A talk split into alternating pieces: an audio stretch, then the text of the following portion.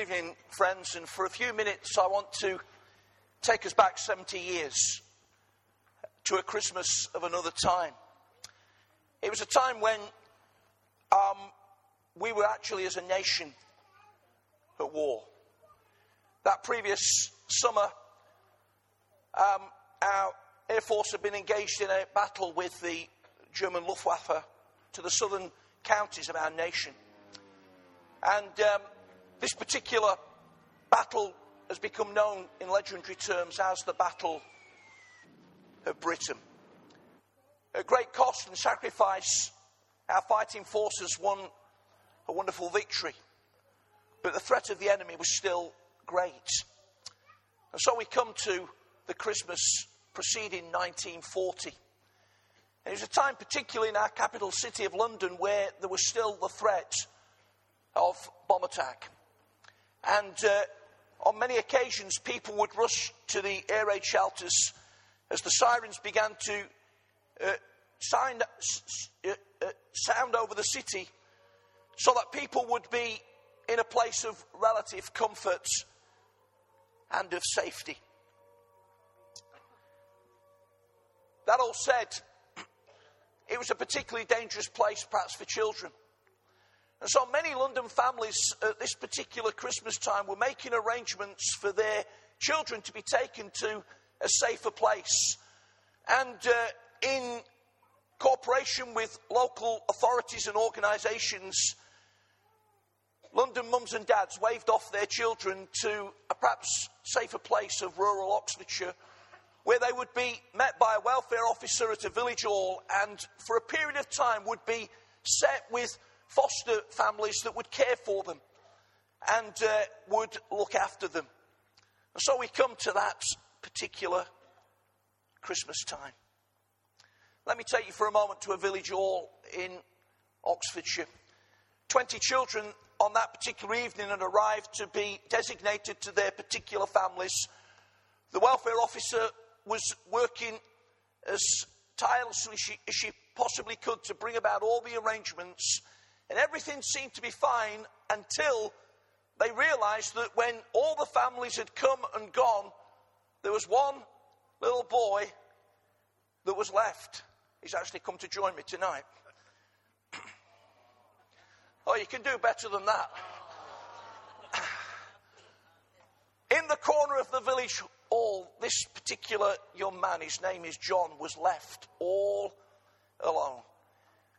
The children had gone to the safety and security of their families and were engaging in eating supper and getting ready for bed, but not this little boy.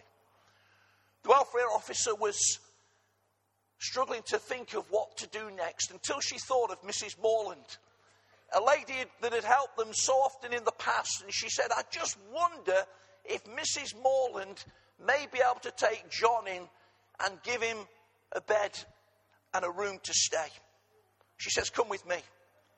And off they went to Mrs. Morland's house in the village, knocked on the door, and the welfare officer began to explain the predicament of this little boy, John, who'd been left all on his own with nowhere to go because there was no room anywhere else in the village to take him.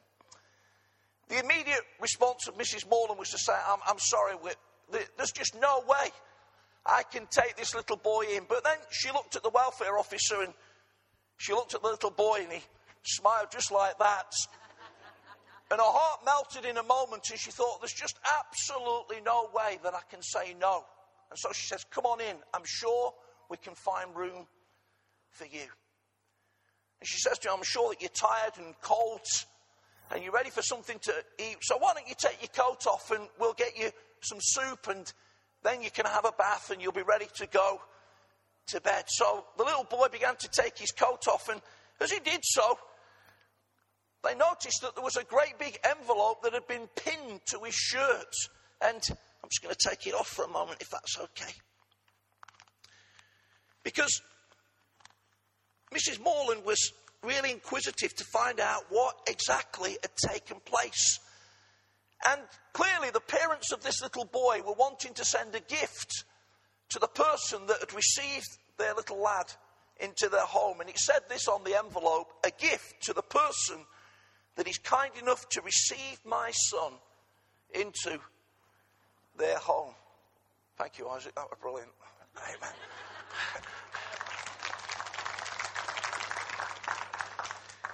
He said to me before the meeting, because he was in on this last week, Is there any money in the envelope? And there was a whole 20 pounds. No, I've got something from afterwards. It was good, but he wasn't that good, all right. But a whole 20 pounds. You can imagine at times of uh, great difficulty in our nation, that was a huge amount of money, and it meant that the Morland family, including little boy John and the rest of the ones that were staying there, enjoyed a sumptuous Christmas and were blessed by the gift of the parents that said, Thank you for receiving our little boy into your home. Friends, it reminds us of another story, and it's the very reason that we're here tonight celebrating with beautiful music, with readings, and with congregational singing. It's Christmas time. And of course, people have all sorts of reasons as to why they celebrate Christmas.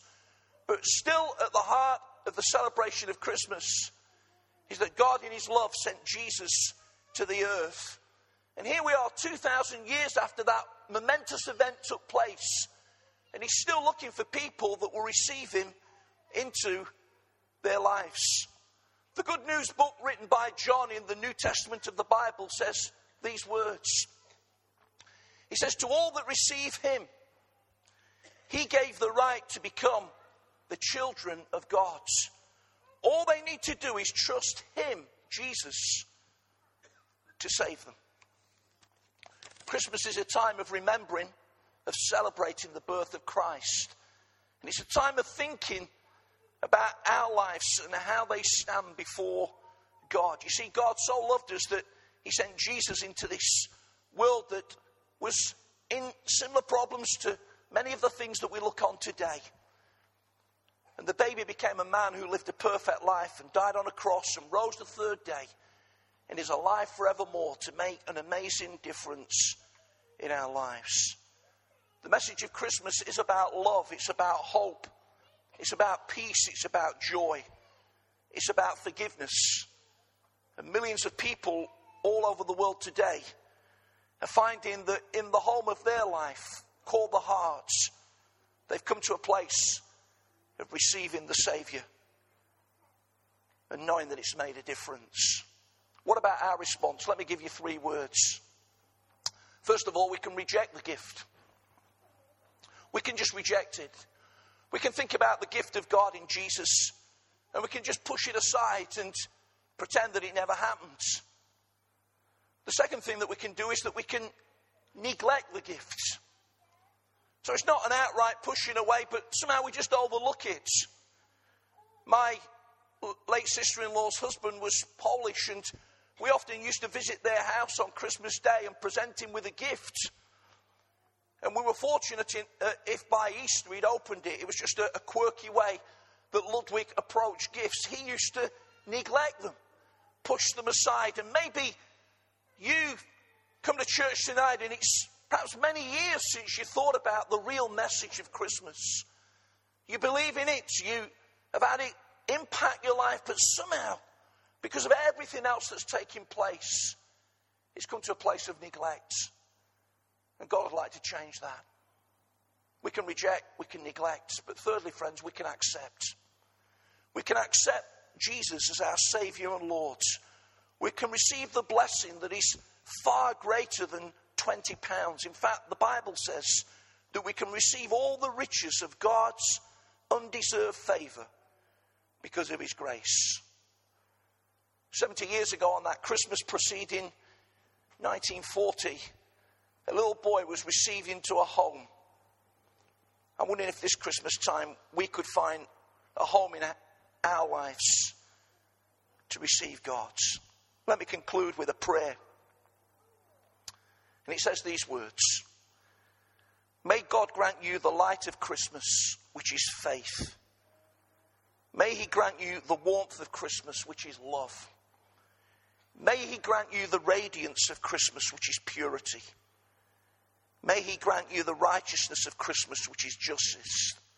The belief of Christmas, which is trust and the all of Christmas, which is Christ. May every one of us come to a place of receiving Jesus and being able to say, as someone else did many years ago, thanks be to God for his indescribable gift.